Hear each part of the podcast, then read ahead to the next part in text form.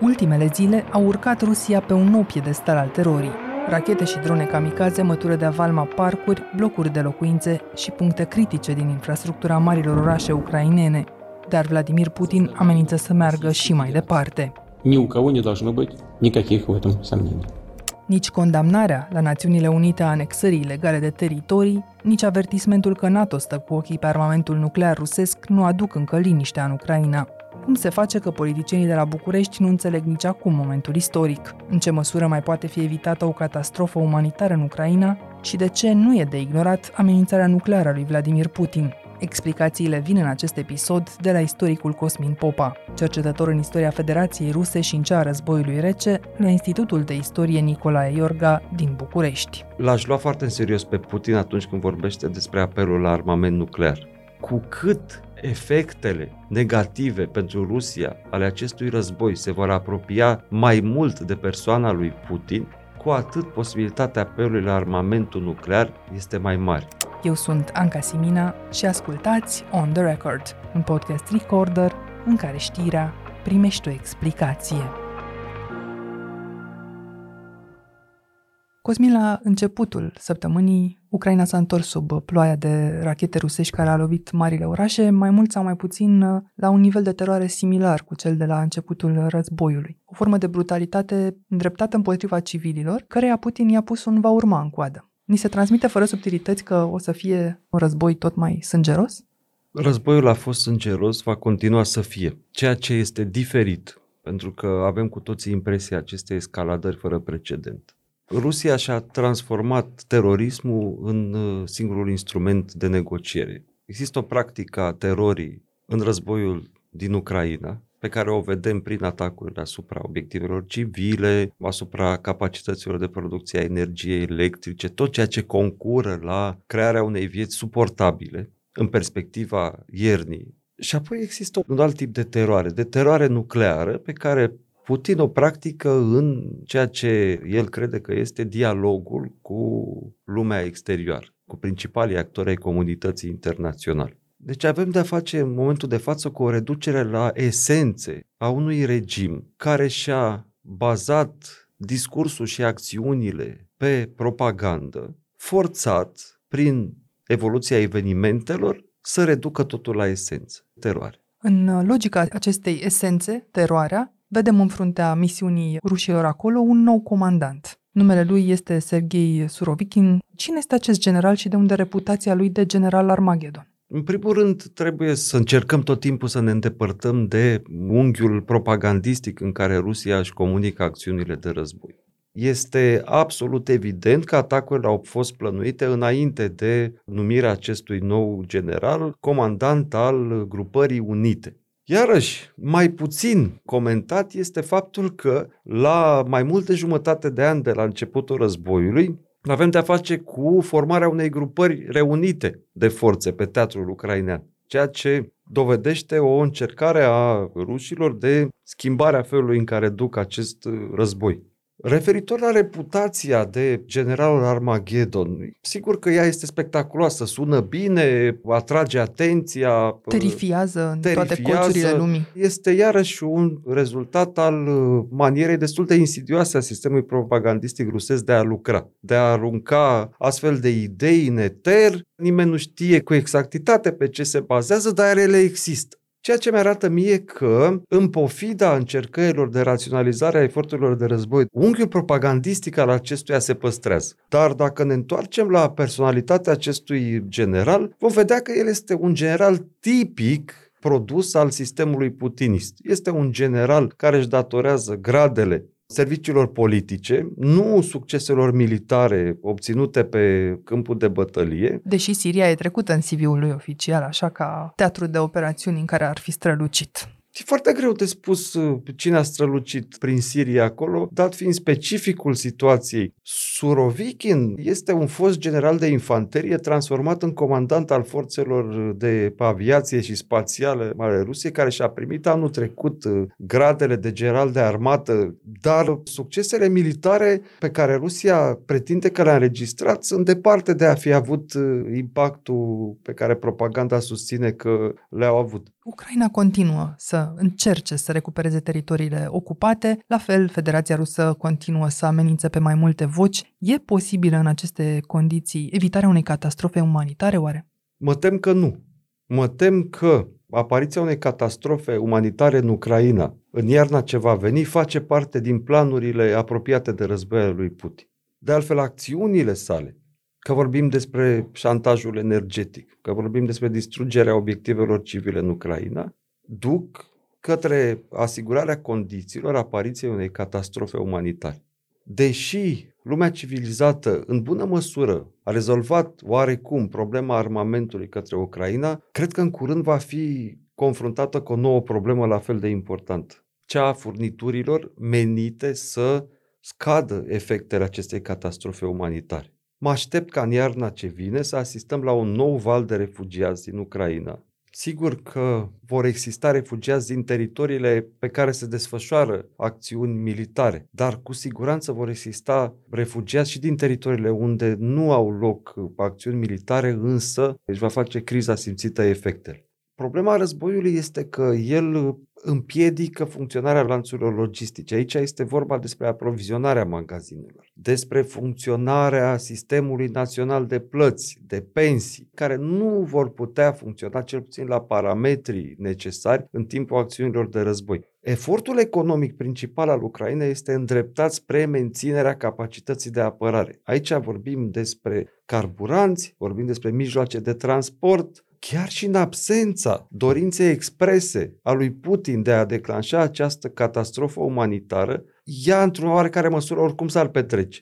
Însă Putin, cu bună știință, va încerca și va căuta să o acutizeze prin efectele pe care le au acțiunile sale militare. Cum ar ajuta Rusia această fugă, un al doilea val de refugiați aduși încoace spre Europa și spre vestul Europei mai ales? Ar ajuta în măsura în care acest nou aflux ar fi prost administrat politic sau dacă ar deveni un subiect de discuție, un cal de bătaie, dacă vreți, pentru partidele populiste din Europa, în conexiune și cu dificultățile economice și logistice pe care cu siguranță Europa le va resimți în această perioadă, tot ca urmare a acțiunilor rusești. Care mai e, de fapt, disponibilitatea occidentalului european să mai primească în casa lui uh, o familie de ucraineni când factura a crescut, când dificultățile zilei de mâine sunt mai serioase decât înainte. Probabil redusă și atunci partidele extremiste își fac loc cu mesajele obișnuite. Sigur că da, dar știți, asta depinde foarte mult și de atmosfera politică generală în care se vor petrece aceste lucruri. Dacă se va face un apel continuu la solidaritate umană, la necesitatea demonstrării unei poziții morale în pofida dificultăților, planul acesta perfid al propagandei Kremlinului va fi dejucat. Percepțiile sunt o chestiune de psihologie colectivă. Psihologia colectivă poate fi ajustată, percepțiile pot fi potențate sau temperate în funcție de tonul dezbaterii dintr-o societate sau alta. Dacă în centrul acestei viitoare dezbateri punem problema luptei între bine și rău, între viață și moarte, sigur că dificultățile nu vor dispărea. Însă percepția lor publică va fi foarte mult atenuată și dacă vom pleca, de fapt, cu toții de la premisa faptului că vremurile prosperității nealterate s-au terminat, pentru că ele oricum s-ar fi terminat și în absența acestui război. Războiul nu face decât să grăbească acest fenomen. Cred că toți suntem uh, pe cale să regândim, să ajustăm planurile de viață în funcție de noile realități și refugiații nu sunt decât o parte componentă a acestei ecuații extrem de complexe. Dacă tot vorbim de psihologia colectivă și de percepții și de convingeri, ne-am pomenit la sfârșitul săptămânii trecute într-un platou de televiziune cu ministrul apărării. Domnule Dâncu, bine ați revenit la Insider Politic. Bine v-am găsit. Vasile Dâncu a sugerat că negocierea asumată de Occident ar fi singura șansă ca Rusia să facă pace cu Ucraina, la mijloc fiind, desigur, o pierdere de teritorii, în opinia domniei sale. Singura șansă pe care ar putea să o aibă Ucraina și singura șansă a păcii poate să fie negocierea. Asta însemna să cedezi acele teritorii? Este vorba, până la urmă, de o negociere internațională. Țările lumii, NATO, Statele Unite să negocieze pentru Ucraina garanții de securitate și o pace cu Rusia. Singură, Ucraina nu va putea să negocieze cu Rusia pentru că ar fi o sinucidere curată în politică să-și asume pierderea de teritorii. E un comentariu pe care l-am regăsit preluat cu mult entuziasm în uh, presa de la Moscova, dar ignorat de Ministerul de Externe de la noi. Trebuie să adaug că președintele Claus Iohannis l-a îndemnat pe ministrul Dâncu să citească revista presei înainte de a mai avea opinii. Trebuie să acceptăm ideea că doar Ucraina va decide când și ce negociază. Și probabil unii demnitari de la noi trebuie să citească mai frecvent revista presei să afle aceste poziții.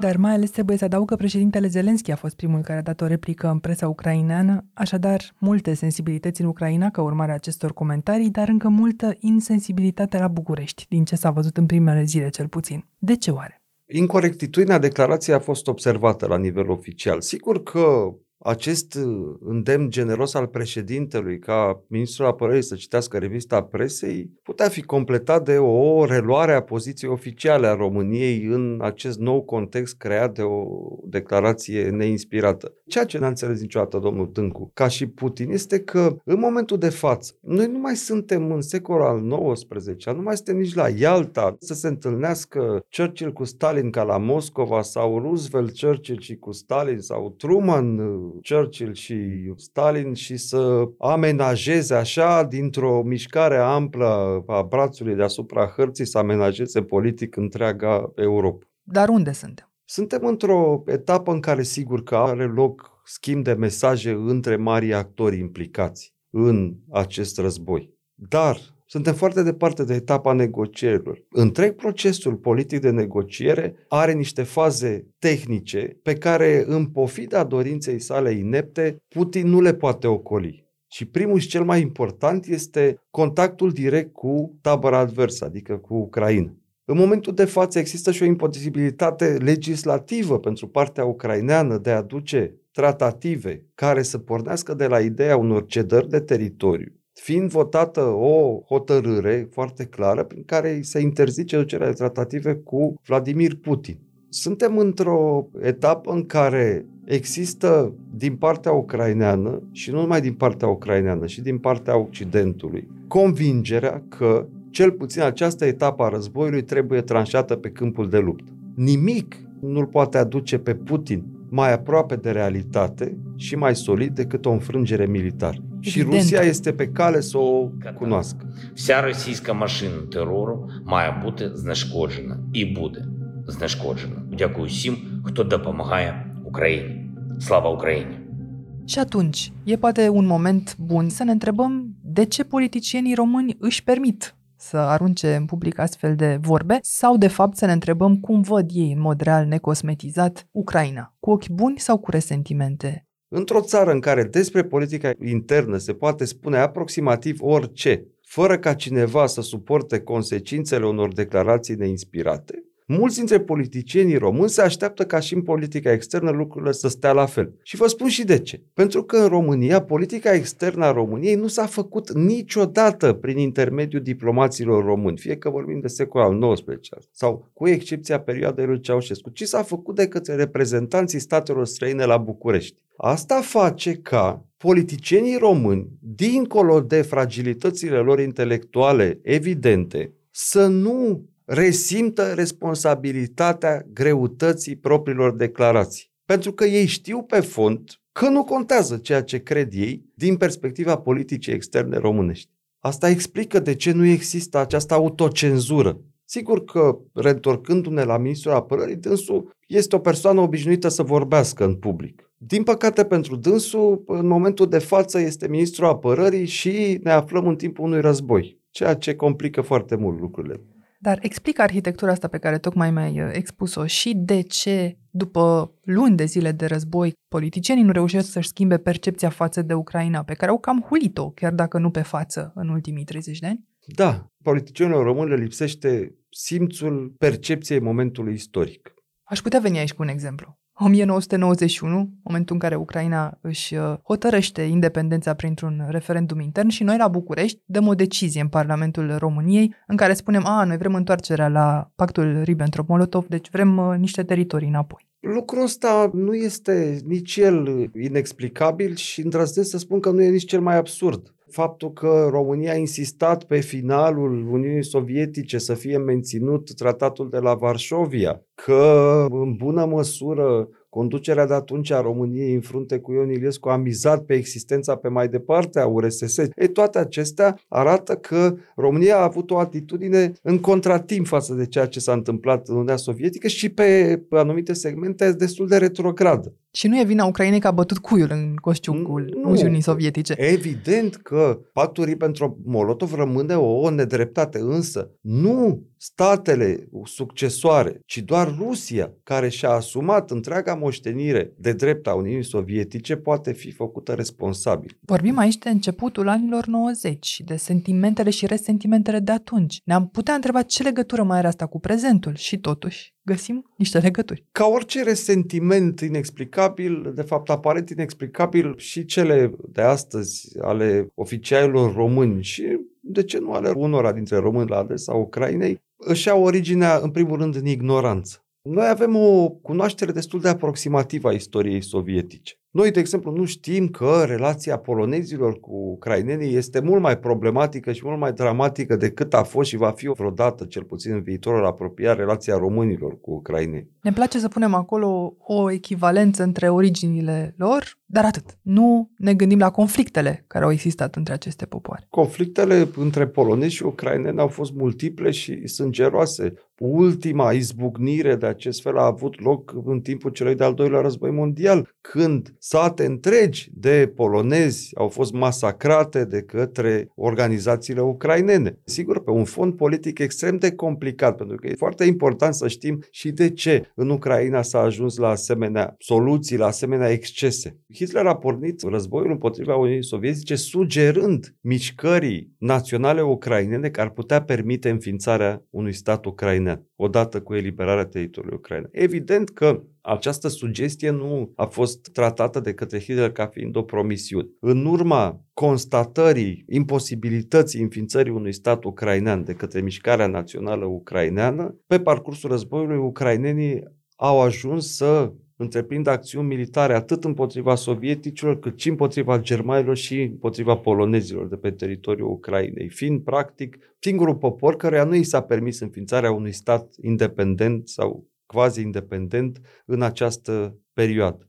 Și totuși, peste câteva decenii, Polonia reușește să joace politic corect în această nouă criză și România reușește să rămână, în cel mai bun caz, un observator care tace competent. Polonia joacă și eficient și părerea mea este că o face pentru că are o viziune asupra felului în care trebuie organizat politica acest spațiu. Polonia, de la reînființarea statului de către mareșalul Pilsudski, a pornit de la convingerea că nu poate face față pericolului rusesc singur și că îi trebuie un aliat. Ori acest aliat natural nu poate fi decât Ucraina. Astfel sunt lucrurile în momentul de față și se vede și din politica zonală pe care o duce Varșovia, Polonia are o viziune cu privire la acest spațiu, pe care de consecință are și instrumentele capabile să o facă să priceapă momentul istoric. Ca urmare a faptului că România nu are nicio viziune, România nu îndrăznește, deși este calificată din punct de vedere al mărimii, al capacității, al potențialului său intelectual latent al proximității chiar. Al proximității. Este calificată în a avea o viziune, ea cu toate astea nu are și nu are nici referitor la Republica Moldova, nu vorbesc despre Ucraina. Este foarte comod să te refugiezi în resentimente și neîncredere atunci când de fapt tu nu ai ce propune lumii. Asta este ceea ce se întâmplă în România în raport cu Ucraina. Toată lumea, vai, dar ne-au luat teritorii. Teritoriile alea, în primul rând, că n-au fost luate de Ucraina, au fost luate de către Uniunea Sovietică, de către Moscova, căci acolo a avut loc decizia. Ele au fost alipite la Ucraina în calitate de compensații pentru diverse pierderi pe care Ucraina le-a suferit, în primul rând pierderea ființei politice, și pierderea suveranității, iar României sunt suficiente resentimentele, punând astfel fundamentele unei relații problematice pe viitor cu această țară. Acesta era momentul aducerii la zero a tuturor conturilor. Sunt convins că atitudinea ucrainenilor față de minoritățile naționale în această țară, care în acest război și-au dovedit loialitatea față de Ucraina, față de limbile lor naționale, se va schimba. Dacă România continuă să nu facă nimic, în opinia mea, va fi singura responsabilă de menținerea unei relații problematice cu această țară după victoria sa împotriva Rusiei. Dacă punem asta pe masa guvernanților, ei vor spune cum n-am făcut nimic. Am fost personal acolo, am uh, suplimentat cu ce am avut uh, muniția și ce ne-au cerut ucrainenii la un moment dat și iată acum reușim să facem la București chiar un steag în aceste zile în care vorbim despre Schengen, un steag din solidaritatea pe care noi ca administrație în România am arătat-o poporului ucrainean, refugiaților de acolo. E vorba de administrația care și-a arătat solidaritatea solidaritatea sau de societatea care a făcut ce trebuia atunci când situația a cerut-o? Am să încep prin a spune că este condamnabil, regretabil și denotă o lipsă flagrantă de minimă moralitate să încerci să extragi dividende politice din asistența pe care o acorzi unor oameni în nevoie ca urmare a unui război neprovocat. Și asta este cazul autorităților române, care se împopoțonează cu acest lucru tot timpul. În realitate, din experiența mea personală, pot spune că povestea asistenței medicale gratuite pentru refugiați nu există, nu funcționează. Povestea compensațiilor plătite pentru oamenii care au dat case, apartamente care să fie locuite temporar de către refugiați este penibilă că administrația politică românească se împopoțonează cu faptul că se înfruptă de la bugetul european, fără ca beneficiile pentru acești refugiați să fie foarte clar contorizate, din punctul meu de vedere este regretabil și uh, cred că acest lucru va deveni evident odată cu încheierea războiului. Vom mai auzi despre cum au fost cheltuiți acești bani. Până să trăim finalul acestui război, încercăm să înțelegem în a doua parte a acestui episod de ce Vladimir Putin e mai periculos decât orice alt dictator cu arme nucleare la îndemână, dar și cum a fost evitat până la urmă un atac nuclear în timpul crizei rachetelor din 1962. Explică tot istoricul Cosmin Popa. Revenim! Aqua Carpatica din România, patria apelor minerale. Am început această discuție de la teoria că Rusia a transformat uh, practica terorii, spuneai, în singurul element de negociere în acest război. Din furia manifestată în ultimele zile și din semnalele că Rusia rămâne fără arme convenționale, crezi că amenințarea nucleară capătă mai multă consistență? Eu sunt foarte sceptic cu privire la această teză a faptului că se termină armamentul convențional în Rusia. Noi trebuie să avem în vedere faptul că într-o societate prost organizată, cum este cea a Rusiei. Iar noi, românii, cred că avem o bună proprietate a ce înseamnă lipsa de organizare. Ne uităm în jur. Ei, gândiți-vă că în Rusia este o scară la puterea 10 a haosului. Cu toate astea, potențialul există, el este acolo. Dar pentru valorificarea lui, cel puțin parțială, este nevoie de timp. Și mai ales, ținând cont de felul în care funcționează psihologia politică rusească, este nevoie de evenimente dramatice. În momentul de față, pentru că Putin își joacă nu doar gloria politică, ci și viața în acest război. Mă aștept ca măsurile pe care le va lua să concure serios la punerea în operă acestui potențial. Deci, sigur că este posibil ca temporar Rusia să încerce un anumit deficit de muniție, de armament. Însă nu trebuie să ne bazăm pe acest lucru. Rusia nu va încheia acest război doar pentru că a rămas fără proiectile. Iar mobilizarea de acum, care depășește cu mult cifra anunțată oficial, arată că Putin ia în calcul aplicarea tacticii tradiționale militare rusești, anume aceea de sufocare a inamicului prin mase soldățești. Dar până la amenințarea nucleară mai e. Până la amenințarea nucleară mai e. Putin ca urmare a faptului că este mult mai puțin inteligent decât crede că este, s-a pus într-o situație extrem de complicată, în sensul în care, pe de o parte, trebuie să obțină succese militare consistente în Ucraina, dar este nevoit ca urmare a faptului că a escaladat această retorică nucleară să mențină în rezervă un arsenal consistent pe care să-l folosească în cazul unui eventual război împotriva Occidentului. Ceea ce generează o dilemă insolvabilă pe termen scurt. Ceea ce s-a întâmplat acum, în aceste zile, în Ucraina, a fost exact acest lucru. Putin a umblat la stocul considerat intangibil de armament. Pe care îl ținea pentru un război mai mare. Pe care îl ținea pentru un război mai mare. Sigur că l-aș lua foarte în serios pe Putin atunci când vorbește despre apelul la armament nuclear. Cu cât efectele negative pentru Rusia ale acestui război se vor apropia mai mult de persoana lui Putin, cu atât posibilitatea apelului la armamentul nuclear este mai mare. Cel puțin din partea lui, nu neapărat pe lanțul de comandă, dar ordinul se poate da. Noi nu mai avem o idee foarte clară asupra felului în care se desfășoară lanțul de comandă. Vestea luminoasă în toată aceste nebunie este că Statele Unite au anunțat reluarea canalelor militare de comunicare cu Rusia. Ceea ce nu exista până acum, pentru că în timpul războiului rece aveam o serie de instituții de natură să detensioneze, să rezolve dinamic toate aceste incidente. Legăturile se făceau între statele majore. Au fost zeci de incidente în care atât radarele americane cât și cele sovietice au fost umplute de ținte care ar fi sugerat un atac nuclear false și care au fost rezolvate foarte rapid de către ofițerii de serviciu prin comunicare. Ai bombardat? Nu. Bine, înseamnă că am o problemă cu radarul. În 1962, în timpul crizei rachetelor, un submarin înarmat cu armament nuclear sovietic a fost atacat de către o navă submarin americană.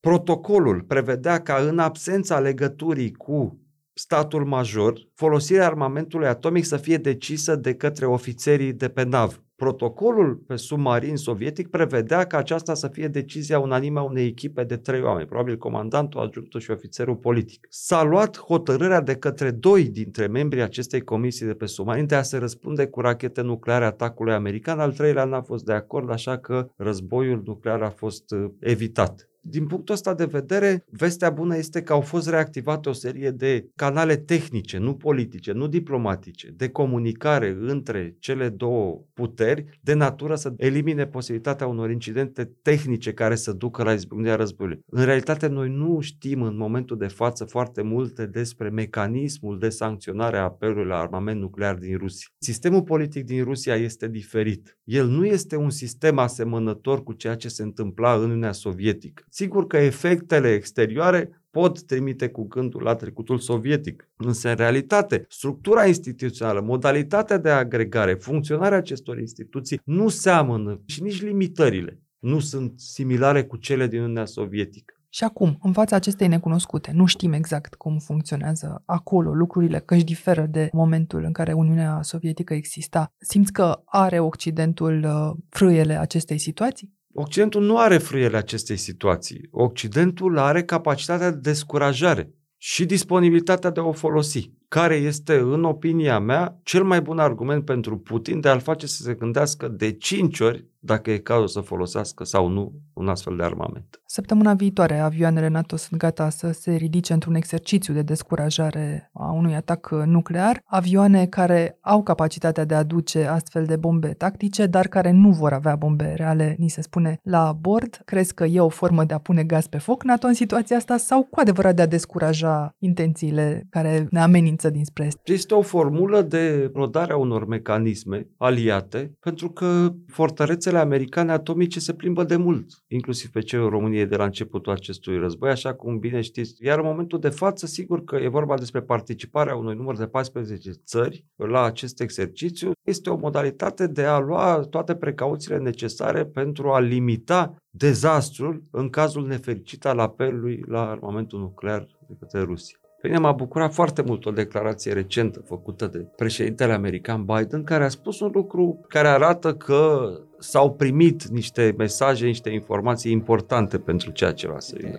Do you think Putin is a rational actor? Și anume că Putin este o persoană rațională care a dat greș în Ucraina. I think he is a rational actor who's miscalculated significantly. Este o schimbare fantastică de retorică care nu arată o predispoziție pentru Putin. You listen to what he says. I, I just think it's irrational. So if he's not rational and No, I didn't say he's not rational. you said the speech is I wasn't think I think the speech is Okay. Aici nu vorbim despre tranzacționism, nu vorbim despre faptul că Biden vinde Ucraina sau că negociază în numele Ucrainei fără participarea ei. Dar arată un interes de a asculta mai multe mesaje venite din partea Rusiei. I, I think he just totally miscalculated. Baza de pornire este una de natură să ne ofere o mică speranță. Mă gândesc acum la mutările din ultimele zile și la frontul comun pe care Belarusul, prin Alexandru Lukashenko, a anunțat că îl face împreună cu Rusia. Este un moment în care să ne uităm mai atent la ce se întâmplă pe frontul de nord al acestui război? Lukashenko a încercat până acum cu disperare să evite intrarea în războiul terestru. Faptul că s-a creat această grupare militară comună Belarus-Rusia ar putea trimite cu gândul la o viitoare implicare a Belarusului în războiul terestru. Da, să știți că mie nu mi se pare că este așa. Este pur și simplu o încercare reușită a lui Putin de a asigura baza politică pentru permanentizarea prezenței militare rusești în Belarus, ceea ce nu exista înainte de acest război.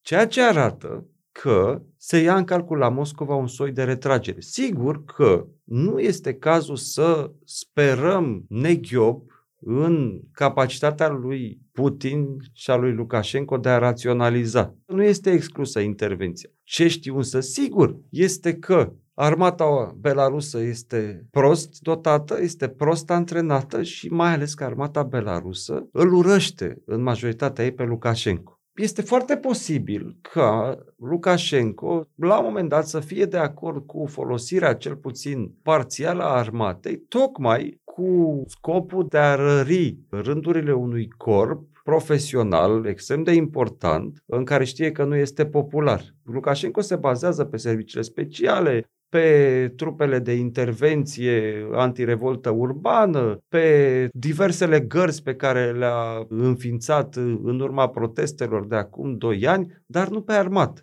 O implicare a armatei Belarusului pe front nu ar schimba radical datele, Sigur că Lukashenko și-ar fi dorit să intervină și probabil că în planul inițial trupele Belarusului au avut rol de poliție, de control al teritoriilor ocupate. Lucrul ăsta nu s-a întâmplat, teritoriul ocupat este foarte mic, însă eu sunt optimist că în Lukashenko va prevala instinctul de conservare și că nu va interveni în acest război terestru.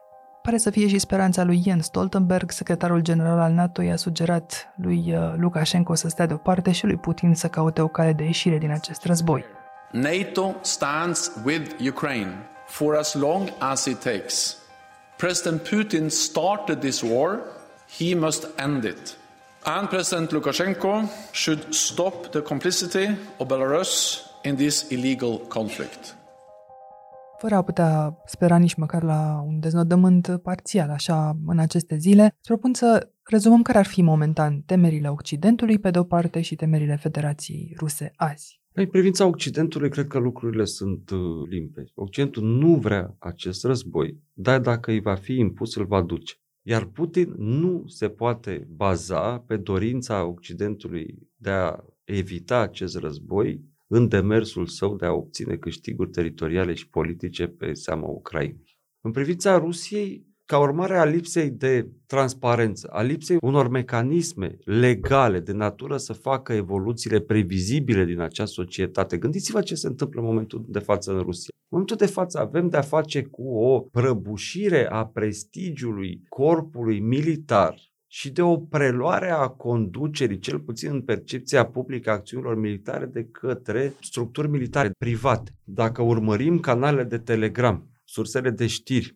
cele care susțin entuziasm Kremlinul, cele care îl susțin, să spunem, critic sau segmențial, vom vedea că toate aceste surse au ceva în comun. Valorizarea pozitivă a performanțelor militare ale celor de la Wagner, deci al companiei de servicii militare deținute de Prigojin, bucătarul lui Putin, și al trupelor cecene, care și ele sunt în proprietatea privată a lui Ramzan Kadyrov. Sigur că Prigojin, de exemplu, este titularul contractului de furnizare a alimentelor pentru întreaga armată a Rusiei. Ceea ce se fură din bugetul militar rus se duce parțial către întreținerea, către funcționarea acestei companii, așa zis, private de servicii militare, care este Wagner. Dar eroii zilei sunt Dar proiectați eroii a fi zilei aceștia. sunt aceste două corpuri private militare, ce lui Ramzan Kadyrov și a lui Evgeni Prigojin. Și nu numai că sunt eroii zilei propagandistic vorbind, dar să știți că și pe teren, cel puțin în ceea ce privește pe cei de la Wagner, acolo sunt singurele segmente militare în care trupele rusești local, fără impact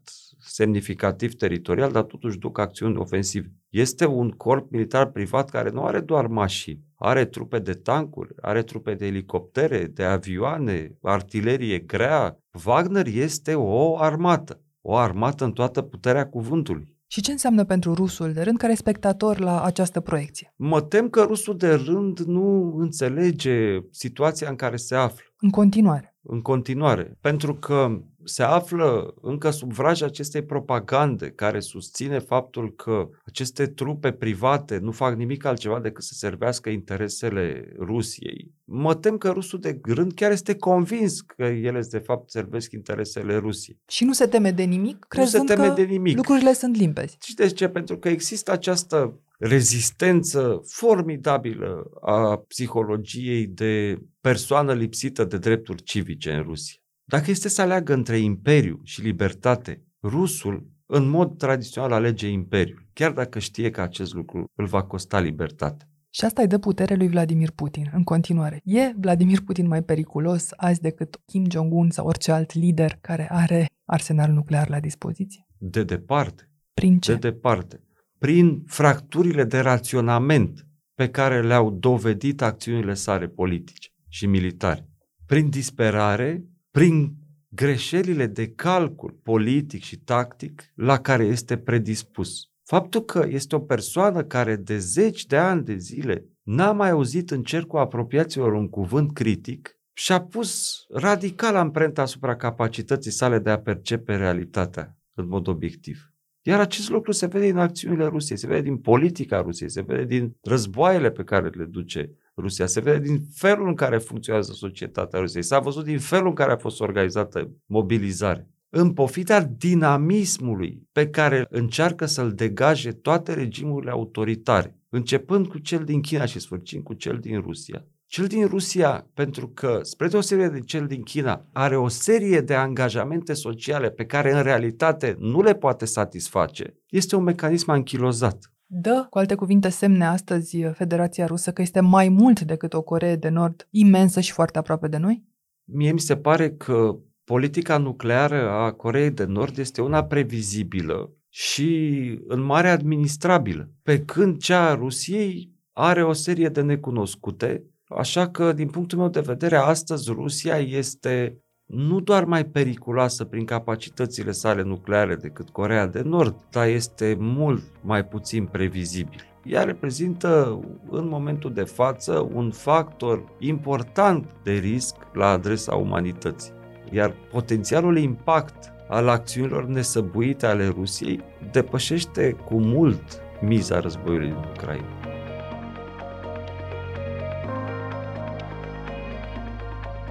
Ați ascultat On The Record, un podcast săptămânal produs de Recorder și susținut de Unicredit Bank. Dacă informațiile v-au fost utile, ne-ar bucura să trimiteți acest episod unui prieten. Suntem pe orice aplicație de podcast și pe canalul dedicat de YouTube.